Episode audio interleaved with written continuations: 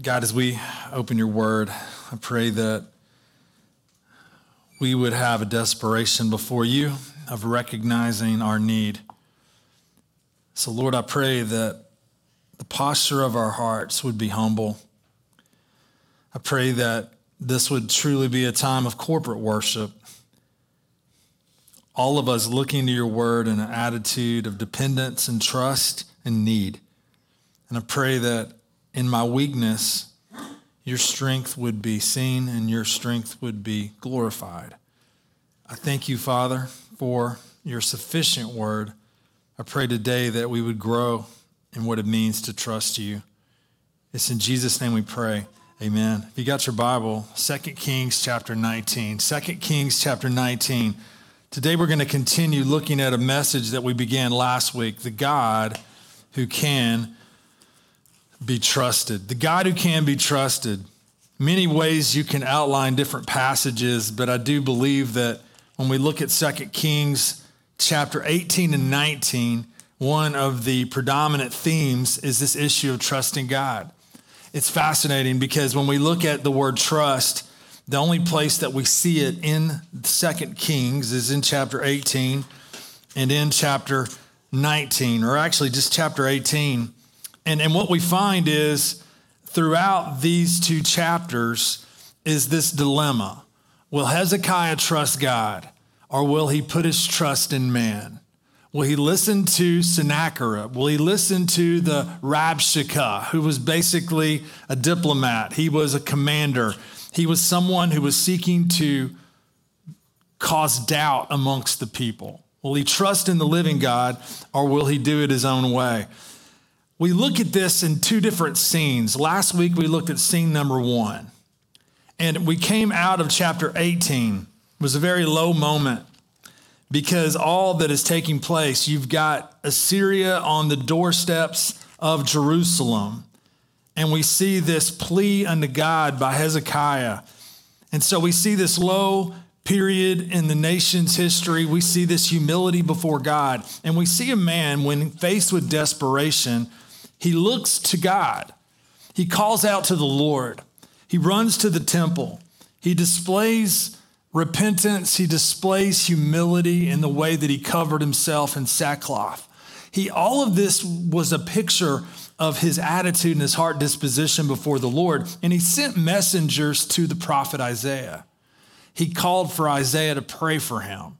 It's a picture of the desire of Hezekiah not to seek a word from men. You remember in Jeremiah, we hear the warning of the false teachers and the false prophets. The false prophets were those who would always give a message that was pleasing to the people in a time of need. But that's not what Hezekiah does. He knows Isaiah will give him the word of the Lord, and he longs to hear what God has to say about his situation, not what men might give him. And so we see all of this in scene one. We see God speak through Isaiah to Hezekiah in scene one. So, what takes place now is really, really fascinating. What we're going to see today is that now, as a result of what we just looked at, Sennacherib threatens the people. He threatens yet again. We see Hezekiah again call out to God. We see God reveal again through Isaiah not only a word to Sennacherib, not only a word to Hezekiah, but uh, he reveals who he is. He reveals his character. And then we see the death of Sennacherib. So, as we've been looking at this passage, we've seen two different principles. Number one, Hezekiah's reliance on God. We saw that in scene one. You look at verses one through seven, you can go through it and you can see a picture of how Hezekiah trusted God in a time of crisis. But then we also saw how God is worthy to be relied on. So, we not only want to look at the life of Hezekiah, and glean what we can understand about what it means to trust God, what it means to look to God and rely on God. At the same time, we want to evaluate and observe the characteristics of who God is. Because in the midst of this chapter, we learn not only about a man who's faithful and trusting God, but we learn about a God who is worthy and able to be relied on. So let's jump in. We get into verse 7 here, 7 and 8. And let's read a few verses just to get acclimated. We read in verse 7 Behold, I will put a spirit in him, so that he shall hear a rumor and return to his own land, and I will make him fall by the sword in his own land. Then Rabshakeh returned and found the king of Assyria fighting against Libnah, for he had heard that the king had left Lachish. Now the king heard concerning Tirhakah, king of Cush Behold, he has set up to fight against you. So he sent messengers again to Hezekiah, saying, Thus shall you speak to Hezekiah, king of Judah. Do not let your God, in whom you trust, deceive you by promising that Jerusalem will not be given into the hand of the king of Assyria. Behold, you have heard what the kings of Assyria have done to all lands, devoting them to destruction. And shall you be delivered? Have the gods of the nations delivered them, the nations that my fathers destroyed, Gozan, Haran, Rezeph, and the people of Eden who were in Telassar? Where's the king of Hamath, the king of Arpad, the king of the city of Sepharvaim, the king of Hena, or the king of Ivvah? Hezekiah received from the letter from the hand of the messengers and read it. And Hezekiah went up to the house of the Lord and spread it before the Lord. And Hezekiah prayed before the Lord and said, O Lord, the God of Israel, enthroned above the cherubim. You are the God, you alone, of all the kingdoms of the earth. You have made heaven and earth. Incline your ear, O Lord, and hear. Open your eyes, O Lord, and see.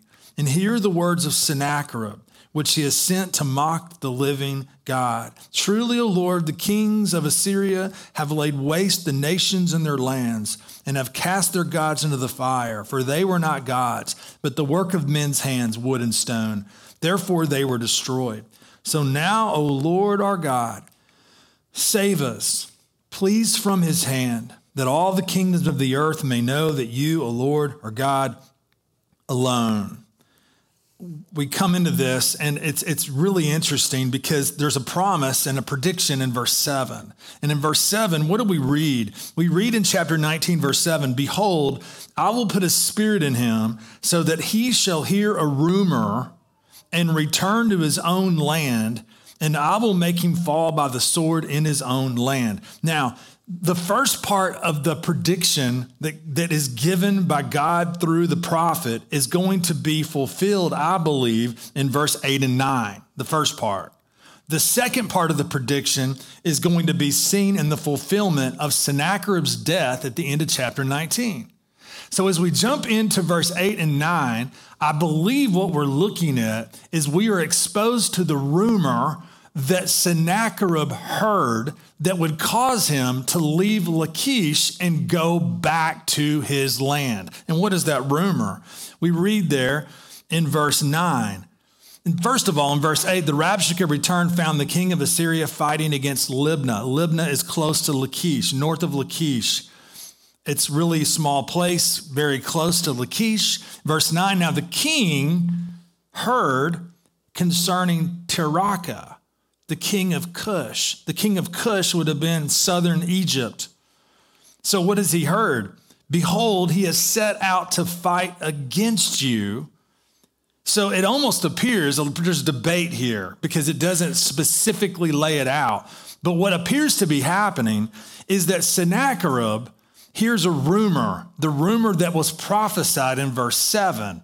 And the rumor of the southern, the, the, the, the, guy in Egypt, the rumor that he's coming against them causes him to do what? Do the very same thing that God just predicted. So now he's sort of in turmoil, you get the sense. He's got to go back to his homeland to take care of his own place because he's got to ward off this threat. At the same time, in his disdain for Hezekiah, he threatens him. It's almost like, all right, I got to leave right now, but I'm going to give you a threat yet again. I want you to be scared of me and I want to cast doubt into your God. So, so God's word is faithful.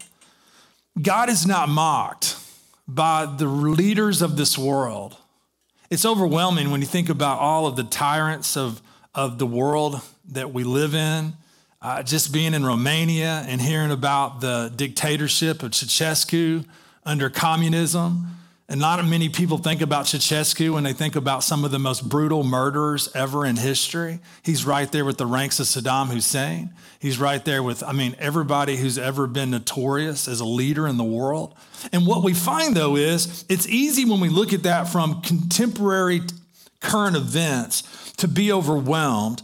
But one of the the background themes of Second Kings is that God is not mocked. God raises up leaders and he puts down leaders. God has predestined this world according to his plan. And that should give us great comfort because God works out all things according to the counsel of his will, and no plan of God will be thwarted. Does that cause you to exhale a little bit this morning? I pray it causes you to exhale a lot. Because sometimes the way we view God, we view God as if God is seeking to do the best that he can to react to the world. And yet we read the scripture and we look at the Old Testament, we see the epistles, we see everything we can glean about the character of God and his sovereign will. And it should cause us to recognize this world is under the sovereign wisdom of God. When we overreact, when our blood pressure raises, it doesn't dismiss our involvement in the public arena. It doesn't dismiss our responsibility as Christians in the way that we live, in the way that we vote, in the way that we interact with culture.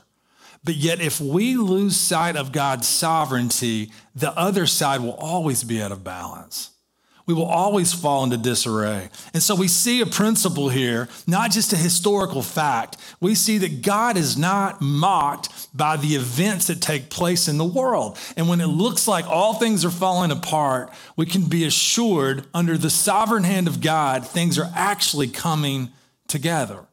So we read here all that is taking place. The prediction is coming true. We get into verse 10.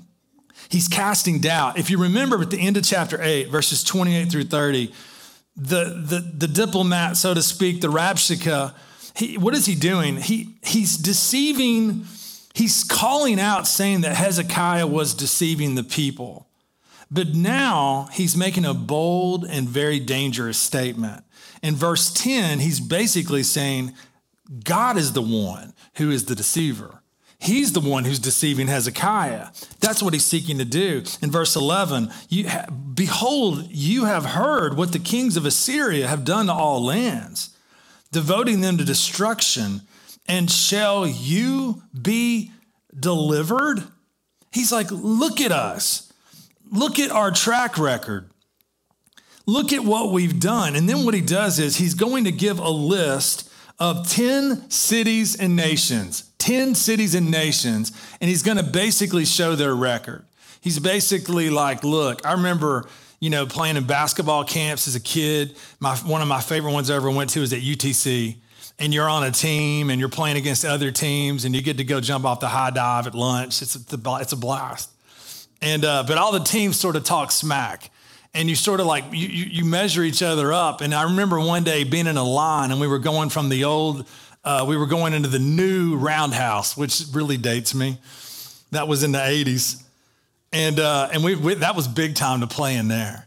And, and as we're going over there, you're sort of trying to figure out what teams are the most competitive. And the teams that are the most competitive are talking smack because they're like, you can't beat us. We haven't lost all day. We're going to beat you. And that's exactly what he's doing. He's saying, Look, look at our track record. Verse 12 Gozan, Haran, Rezeph, the people of Eden who were in Telassar. And then in the verse 13, he continues. Notice the others that he gives. Again, it's a combination of cities, a combination of nations. If you were to look at Atlas, you could see where all these places are. There's debate on where some of them are. Where's the king of Hamath, the king of Arpad, the king of the city of Sepharvaim? I can't say that word real well. The king of Hena, if you don't say that to people, they just think you know really well the pronunciations. The king of Hena or the king of Ivvah. And, and so we get here and we see this arrogance on display. In, in verse 14, notice what happens. The letter is now received. How does Hezekiah respond? How do we respond when we're faced with fear, when we're faced with trials, when we're faced with circumstances that we cannot handle? What do we do?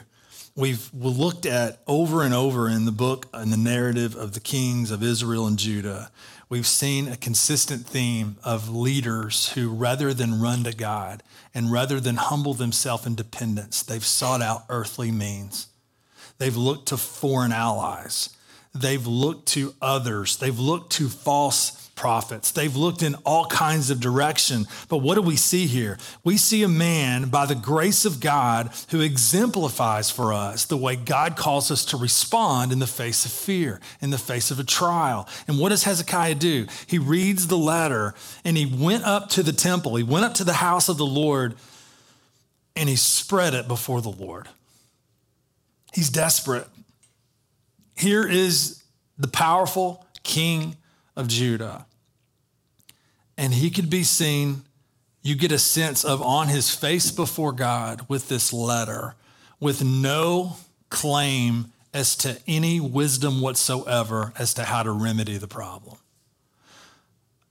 Our response in the midst of circumstances reveals much about our heart. It reveals so many things about us. You know, it's a humbling thing to consider because it sort of takes one to know one, and I've been there in my own life. But we have to see something here. A lack of prayer reveals a lack of dependence upon God.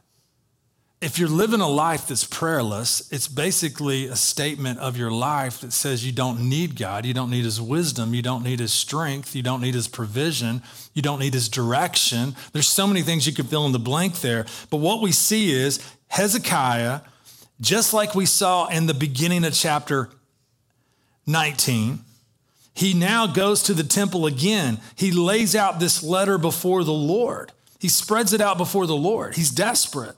He's desperate to hear from God. He's desperate to get wisdom from the Lord.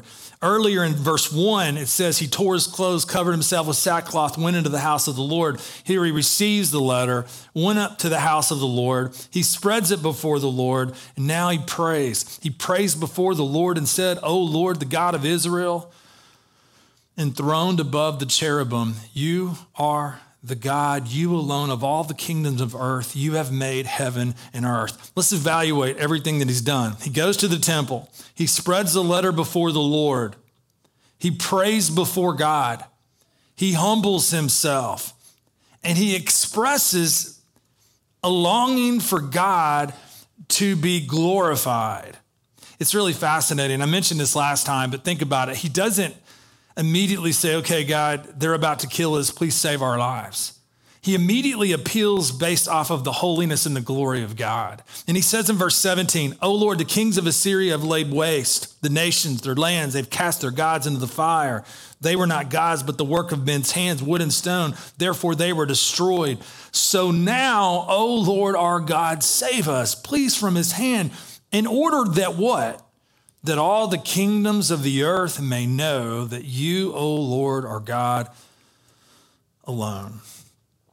It reminds me again, I mentioned it last week because it applied to the first plea and prayer of Hezekiah, even in his response. I mean, it, we, we saw that he sent messengers, but you saw it even then in the way that he calls out and communicates.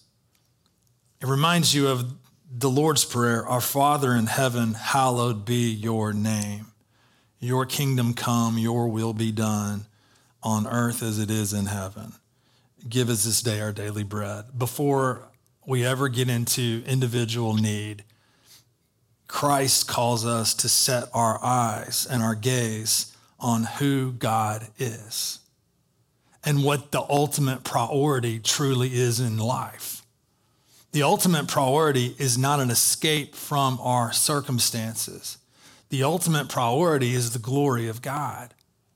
The glory of God is superior to any need that I have in my life. And, and you see a similarity here in what Hezekiah emphasizes in his prayer. So, this reliance of Hezekiah can be seen very clearly. But now let's notice what we learn about the character of God through his prayer. He speaks here in verse 15 and he mentions, O Lord, the God of Israel, enthroned above the cherubim. Enthroned above the cherubim. You say, okay, what does it mean to be enthroned above the cherubim? Well, in Exodus chapter 25, verse 22, it says, There I will meet with you, and from above the mercy seat, from between the two cherubim that are on the ark of the testimony, I will speak with you. So we learn here that the area in which he's speaking of, when he speaks about the God of Israel enthroned above the cherubim, was above the mercy seat between the two cherubim. Now, now, now I want you to think about this because what we learn about the cherubim, I, I was looking up a direct, you know, definition of what the cherubim, how to convey this. It says in this source, the cherubim represented in the Bible are winged creatures that can take various specific forms. Um, but we basically have this angelic, these angelic creatures. And, and what we find here, though, that is so important is that the Old Testament envisions the God of Israel is dwelling in a special way in the Jerusalem temple in this way. So, so here's one thing I want you to think about.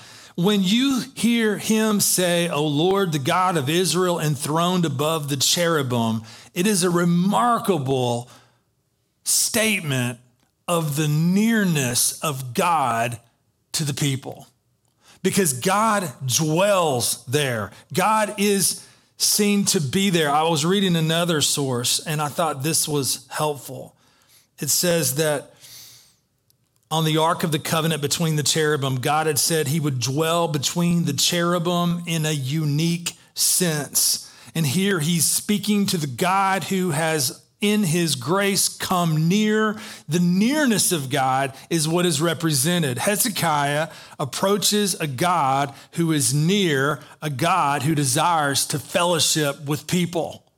He's presented himself this way in his sovereignty, in his design. It's so many exciting things to consider when we say, How is the new covenant better than the old covenant? And we think about how Jesus Christ fulfills the new covenant and we think about through Christ even when we read John 1:14 and the word became flesh and dwelt among us and it's literally the picture that Jesus Christ as he lived and walked he was the Shekinah glory of God was present everywhere he went. He dwelt among us. The presence of God was not in a, a location according to that time frame, according to the law, and according to all that was happening in the Old Testament. We see Jesus as the fulfillment, and we see in the new covenant so much better way. But we see not only his nearness, but look at what Hezekiah says about the grace of God. Listen to Psalm 81 about the cherubim. You who are enthroned upon the cherubim shine forth. Before Ephraim and Benjamin and Manasseh, stir up your might and come to save us. In Psalm 99, 1, the Lord reigns, let the people tremble. He sits enthroned upon the cherubim, let the earth quake. It reveals the presence of God. It reveals the nearness of God, and even there, the power of God.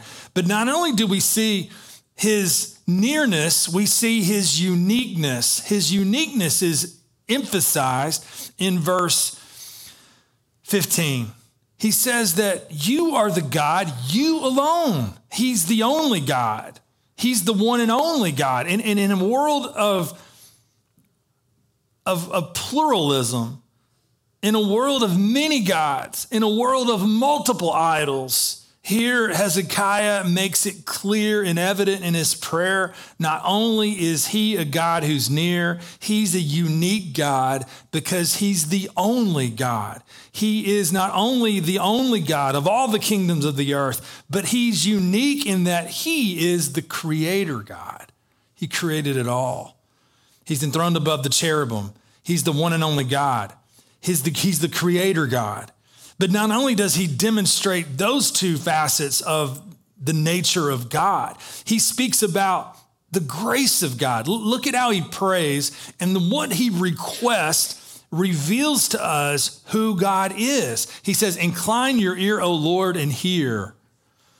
Open your eyes, O Lord, and see, and hear the words of Sennacherib, which he has sent to mock the living God. And then in verse 17, notice what he goes on to pray. Or in verse 17, he says, Truly, O Lord, the kings of Assyria have laid waste the nations and their lands and have cast their gods into the fire, for they were not gods, but the work of men's hands, wood and stone, therefore they were destroyed. He's contrasting who God is versus these fake gods. Notice his grace. He inclines, he hears, he sees, he saves. He inclines, he hears, he sees, he saves. The word incline is a word that means to stretch out, to extend, to pay attention. It means that God moves towards us to pay attention to our prayers. We, we see this culminated in the life of the Christian who's now in oneness with unity with Christ through the work of the cross. That now we have boldness and access, and we can come boldly to the throne of grace to receive grace and mercy in time of need. But he pays attention to us. He extends himself to us. This speaks about the character of God. He inclines himself. He hears us. I was looking at other passages where you see these words. And, and one passage that, that stood out was Daniel chapter 9, verse 18. And notice in Daniel 9 18, he uses the word incline he uses the word hear, he uses the word see, he uses the word eyes. And notice what he says Oh my God, incline your ear and hear. Open your eyes and see our desolations and the city that is called by your name. It's very similar to what Hezekiah is praying because God is a God of grace. He inclines himself towards us, He hears us, He sees us, He saves us. It's interesting because the same Hebrew word for incline can be used in a way of judgment. It can be used in a way of judgment. It, it speaks about the judgment of God in different places. In Isaiah 5, the same word. Therefore, the anger of the Lord was kindled against his people, and he stretched out his hand against them. If we refuse to bow before the Son, the Lord Jesus Christ, rather than God incline and stretch out to us in a manner of grace, he stretches out towards us in a way of condemnation, in a way of judgment. So we see here that Hezekiah says, You are a God of grace. To those who humble themselves before you, they experience you inclining towards them, hearing them, seeing them, saving them. And then he speaks, we see God's words directly through the mouth of Isaiah. Earlier, we saw Isaiah reveal a message back to Hezekiah. And now God gives Isaiah words for Hezekiah yet again. In verse 20, then Isaiah the son of Amos sent to Hezekiah, saying, Thus says the Lord, the God of Israel, your prayer to me about Sennacherib, king of Assyria, I have heard. He's heard. We see that here God is saying, I am the one who hears. He heard. You remember in the very first beginning of chapter 19 when he reaches out to Isaiah. And he reaches out to Isaiah and it says, It may be that the Lord your God heard all the words of the Rabshakeh in verse 4. And I love this because it could have been a mark of humility of Hezekiah at this point. Maybe he, I don't know. We don't know for sure. It doesn't tell us. But it's fascinating to me that after what he said in verse 4, God wants to assure Hezekiah, I hear you. I hear you. I hear, I see. He not only hears, but we see in the words of God, he goes on, she despises you, she scorns you, the virgin daughter of Zion, she wags her head behind you, the daughter of Jerusalem. And then in verse 22, God reveals it's not only that he hears, it's as if God says, Not only do I hear, I am holy. He says, Whom have you mocked and reviled? Against whom have you raised your voice and lifted your eyes to the heights? Against the Holy One of Israel. He's unlike us, he's set apart. And he was speaking to now the Assyrian leaders, and he's saying, Look, whom have you mocked? Whom have you reviled? You don't understand who you're dealing with against the Holy One of Israel. So not only does he hear, he's holy. I want you to turn over to Isaiah chapter 40. Isaiah chapter 40. And, and it's fascinating to read Isaiah in light of the fact that he is a contemporary. And we see that he's a contemporary because Hezekiah is dealing directly with him and he's sending messages to Hezekiah. So it's obvious, but it also helps us to remember when we read the book of Isaiah that Assyria sits in the background of the words of Isaiah. In Isaiah 40, verse 21, it says, Do you not know? Do you not hear? Has it not been told you from the beginning? Have you not understood from the foundations of the earth? It is He who sits above the circle of the earth, and its inhabitants are like grasshoppers, who stretches out the heavens like a curtain and spreads them like a tent to dwell in who brings princes to nothing and makes the rulers of the earth as emptiness. Scarcely are they planted, scarcely sown, scarcely has their stem taken root in the earth when he blows on them and they wither, and the tempest carries them off like stubble. And then verse 25 reminds me of our text. To whom then will you compare me? that I should be like him, says the Holy One. Lift up your eyes on high and see who created these. He who brings out their hosts by number, calling them all by name, by the greatness of his might, and because he is strong in power, not one is missing. So we come back to 2 Kings 19:22, whom have you mocked and reviled? Do you know who I am? And he says at the end of that verse against the Holy One of Israel. And then he highlights their pride. Look at their pride in verse 23. We saw a glimpse of it earlier when we saw their, the 10 cities and nations. But verse 23 By your messengers you have mocked the Lord, and you have said, With my many chariots I have gone up the heights of the mountains to the far recesses of Lebanon. I felled its tallest cedars, its choicest cypresses. I entered its farthest lodging place its most fruitful forest. Their lives, their attitude was filled with arrogant boasting. They were so proud of what they had accomplished. That's exactly the attitude of Assyria. But what we see is now the reality is God is not mocked. And it goes on in verse 24, it continues this boastful resume of their power in the world and how great they thought they were. I dug wells and drank foreign waters, and I dried up with the sole of my foot all the streams of Egypt. And then it says a shocking reality. We see that God not only hears, He says, I hear. He says, I am holy. But then now he says, Look, I am sovereign. And notice how he says it. Have you not heard that I determined it long ago? I planned from days of old what now I bring to pass that you should turn fortified cities into heaps of ruins. Wow. He basically states here that he planned from days of old the very military conquest of a wicked nation like Assyria. And what have we learned as we've been studying Kings? God raises up wicked people often to be what? A rod of judgment against wicked people. And sometimes as a way of discipline against his own people. But what do we learn in the full picture and the full scope of things? Wickedness will be judged. And what we have happening here, most scholars believe is taking place in 701 BC. Guess what happens about, I don't want to do math right now, 89 years later?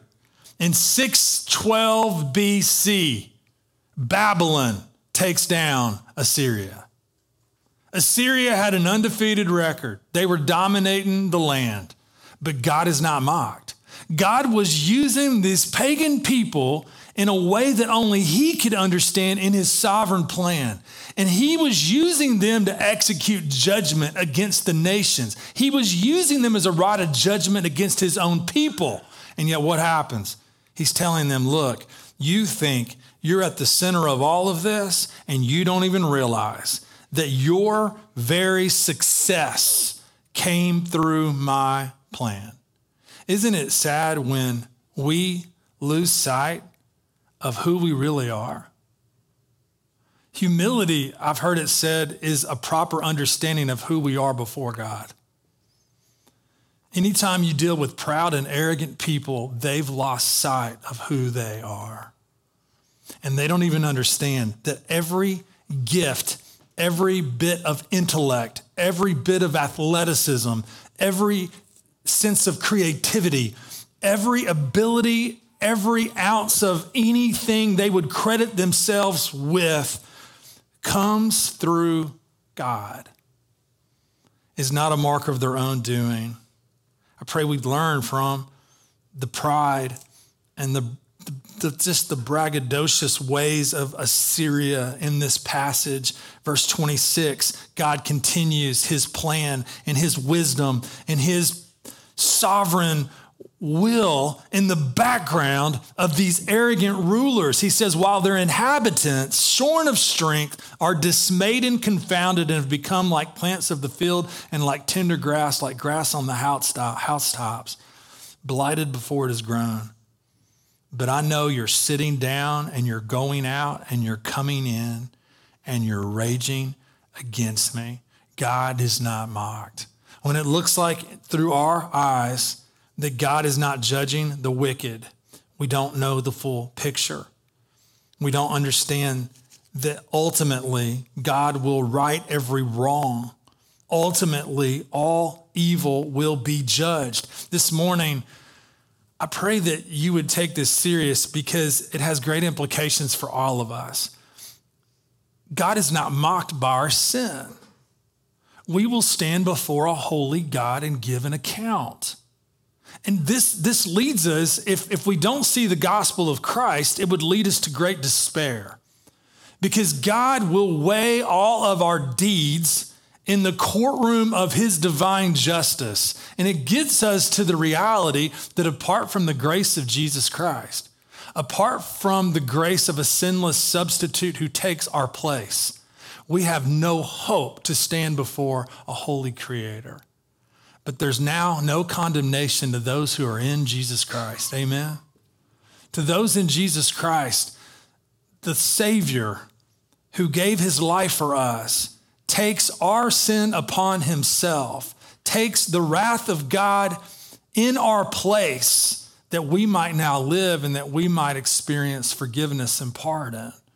But we see that God is not mocked. He sees it all. He sees they're sitting down. He sees they're going out. He sees they're coming in. He sees they're raging. He sees it all from his sovereign hand.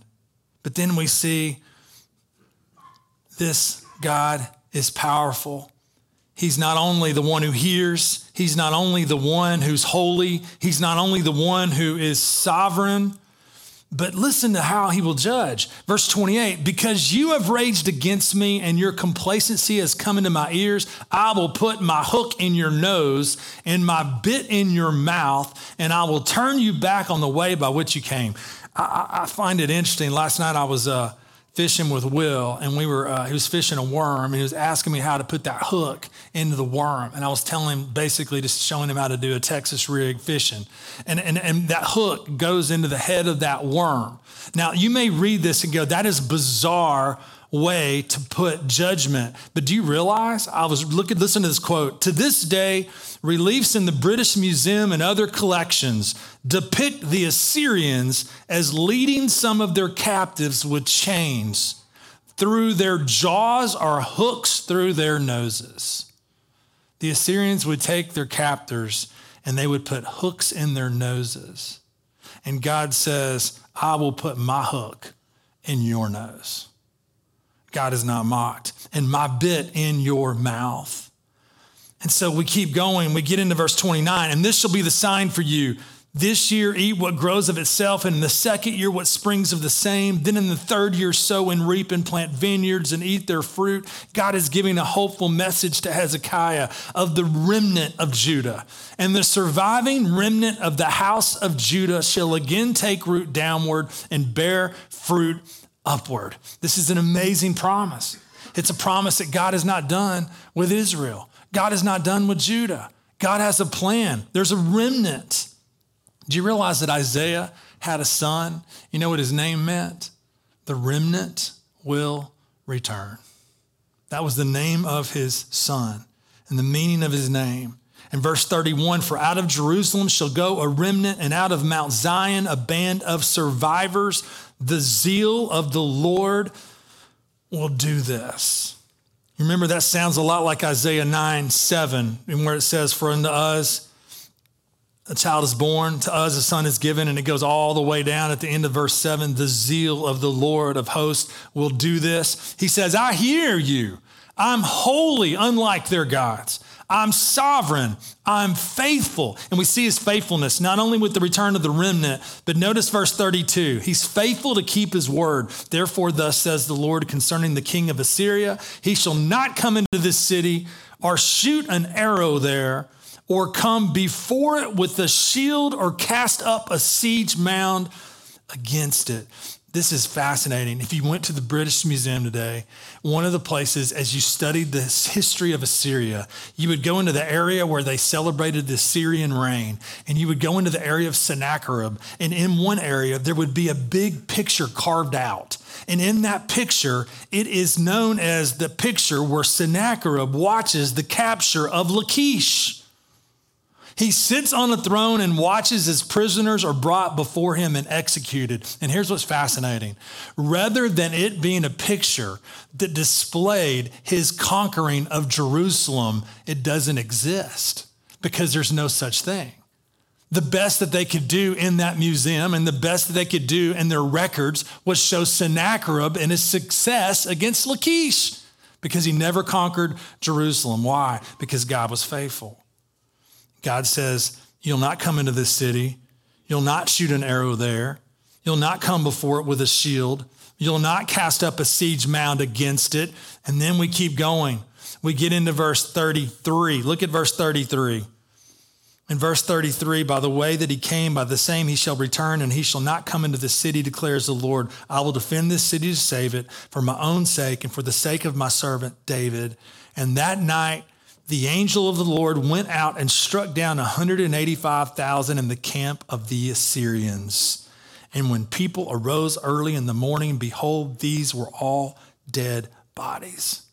Wait a minute. Verse 36. Then Sennacherib, king of Assyria, departed, went home and lived at Nineveh. And as he was worshiping in the house of Nisroch, his god, Adrammelech and Sharezer, his son, struck him down with the sword and escaped into the land of Ararat and Esarhaddon, his son, reigned in his place. We don't know if this is what it's referring to, but in extra biblical sources in other lands, we read about rats that infiltrated the Assyrians. And people have speculated was it possible that God used rats to come in and destroy, and the, the bubonic plague literally wiped out the entire 185,000? We don't know. We know that it's mentioned in other places as some drastic tragedy that took place to the Assyrians. We don't know for sure, but we know one thing that God is not only the one who hears, He's not only holy, He's not only sovereign, He's faithful. He's faithful. So we look at all of this. We see God is faithful to His word. He promised the death of Sennacherib. He went back to his land, he died in his land. And what did we learn this morning? Last week, when we were finishing up, I asked you a few questions. I said, Are you disillusioned about what's going on in the world? And I challenged you through the word here to say, Look, all of us can get disillusioned, but take comfort in what we learn about the sovereign hand of God. I ask you, Are you fearful? Are you anxious? Are you trusting? And I want to build on that this morning. I want you to think here. If I had a piece of paper that I passed out to everybody here, I gave every one of you one. And I said, okay, put your name at the top. And I had three questions. And I said, one, question number one, do we need to fear? And I had a box said yes, a box said no. I think everybody here would put no. Do we need to fear? No. Can God be trusted? I think that uh, if your name's at the top, you're probably going to put yes. And I think even if I said, Can you give me any verses to support your answers? Many of you would give me a verse. But that would just be your theological statement on paper, but it not, wouldn't necessarily reflect your practical theology in real time. Because we might all pass that test, give Sunday school answers with 100% support, and walk out of this room and it's not going to be Sennacherib, thankfully, that we're going to be dealing with. But there's going to be other things that would sort of like be our Sennacherib, other temptations to worry, to fear, to be disillusioned, to doubt whether or not we can trust God what is your practical theology? And when your practical theology is where the rubber hits the road, it's, it, it's the truth of your life. It's not your doctrinal statement, it's the way you live, it's the way you act, it's the way you respond in real time. And, and I want you to think of something here because if we could just see by the grace of God, the Sennacheribs and everything that we're tempted to fear ultimately will be wiped away. They'll be wiped away. I, was reading um, a passage in the book of Nahum, and you may be thinking, what in the world were you reading out of Nahum for? Um, well, there's two prophets to Assyria in the Old Testament. And, and both of them have the, the letters NAH in them. One of them is Jonah, and one of them is Nahum.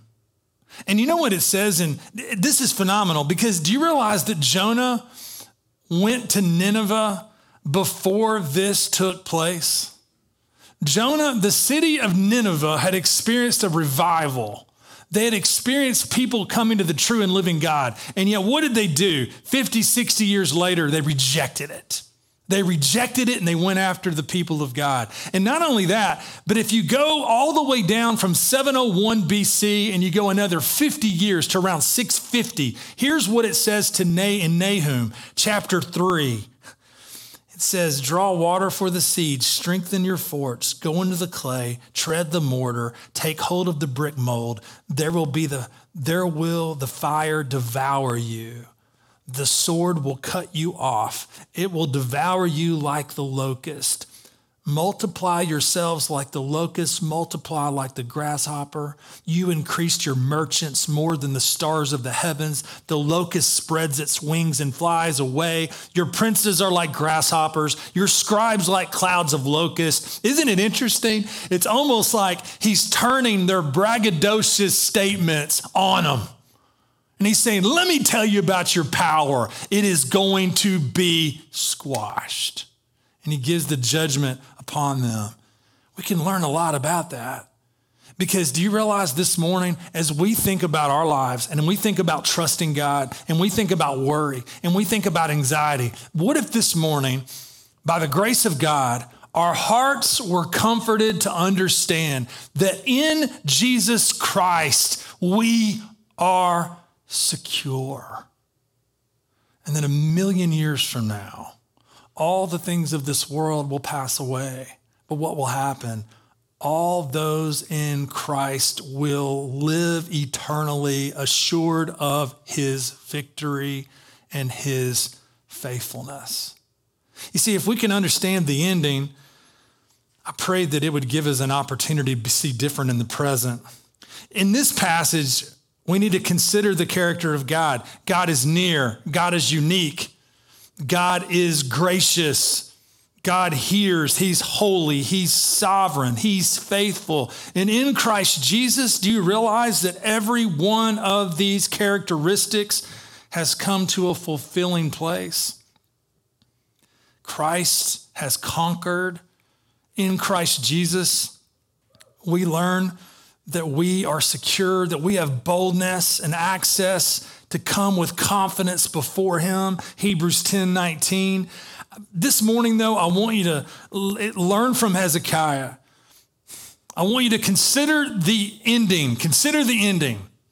I want you to consider God's character.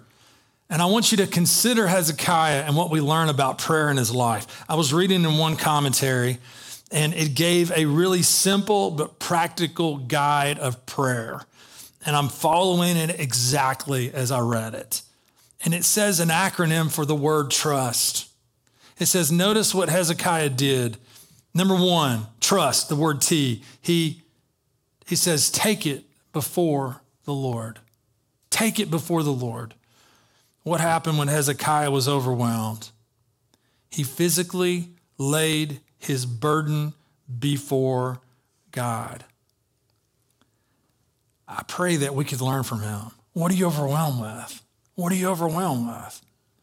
We can learn from Hezekiah. Take it before God. Take it before God. An R there, T R. We could use that letter, it says in this commentary recognize the greatness of God. What do we do when we come before God? We, we, we take it there. We lay our burden before God.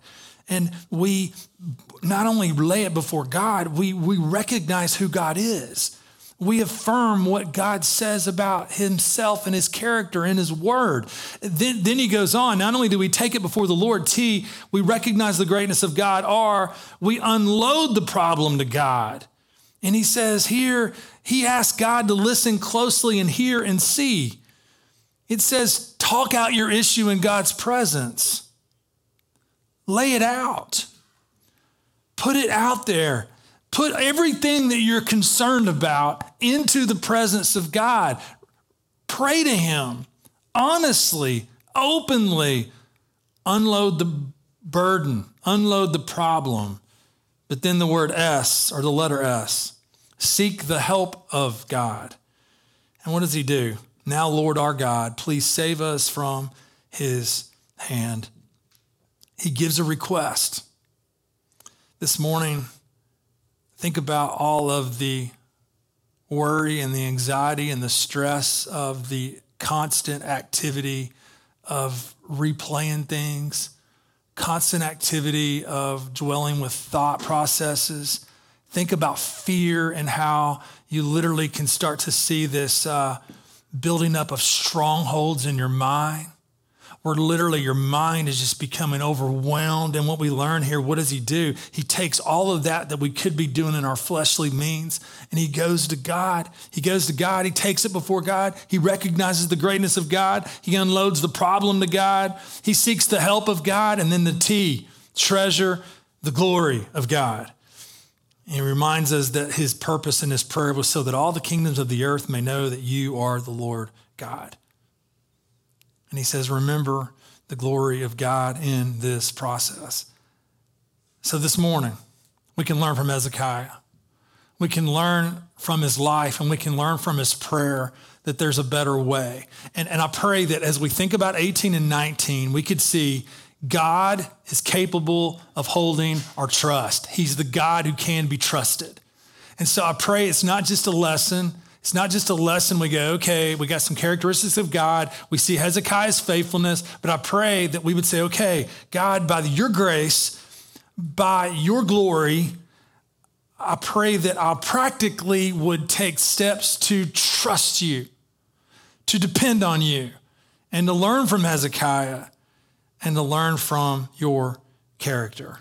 So this morning, let us run and trust to the God who can be relied on. Would you bow your head?